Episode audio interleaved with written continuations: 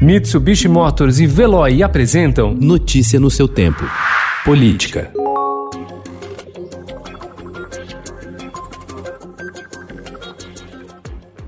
Há cinco dias do início das convenções partidárias, reuniões em que as legendas oficializam quem serão seus candidatos ou de que alianças vão fazer parte, a ex-prefeita de São Paulo, Marta Suplicy, e o ex-presidente Fernando Henrique Cardoso defenderam ontem uma frente anti-Bolsonaro nas eleições de novembro. Marta negocia serviço do candidato tucano, prefeito Bruno Covas, que também é procurado pelo Republicanos do pré-candidato Celso Russumano. As definições podem alterar o cenário eleitoral paulistano.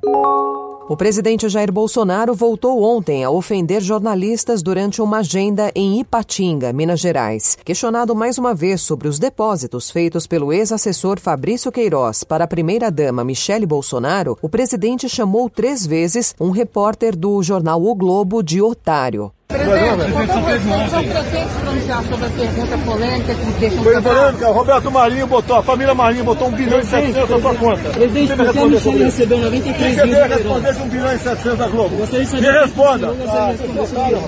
Outros jornalistas fizeram a mesma pergunta, mas Bolsonaro não respondeu.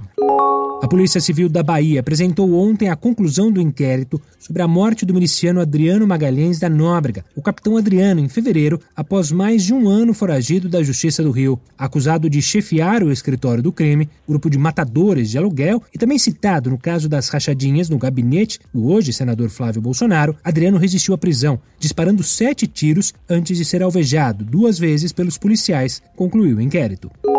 A Câmara deu aval ontem à criação do Tribunal Regional Federal da Sexta Região, em Minas Gerais. O projeto, de autoria do presidente do Superior Tribunal de Justiça, João Otávio de Noronha, teve apoio da maioria dos partidos, mas sofreu críticas do presidente da Casa, Rodrigo Maia, por criar uma nova estrutura em meio às discussões sobre contenção de despesas públicas. Para sair do papel, a proposta ainda precisa passar pelo Senado, onde também há resistências. Notícia no seu tempo.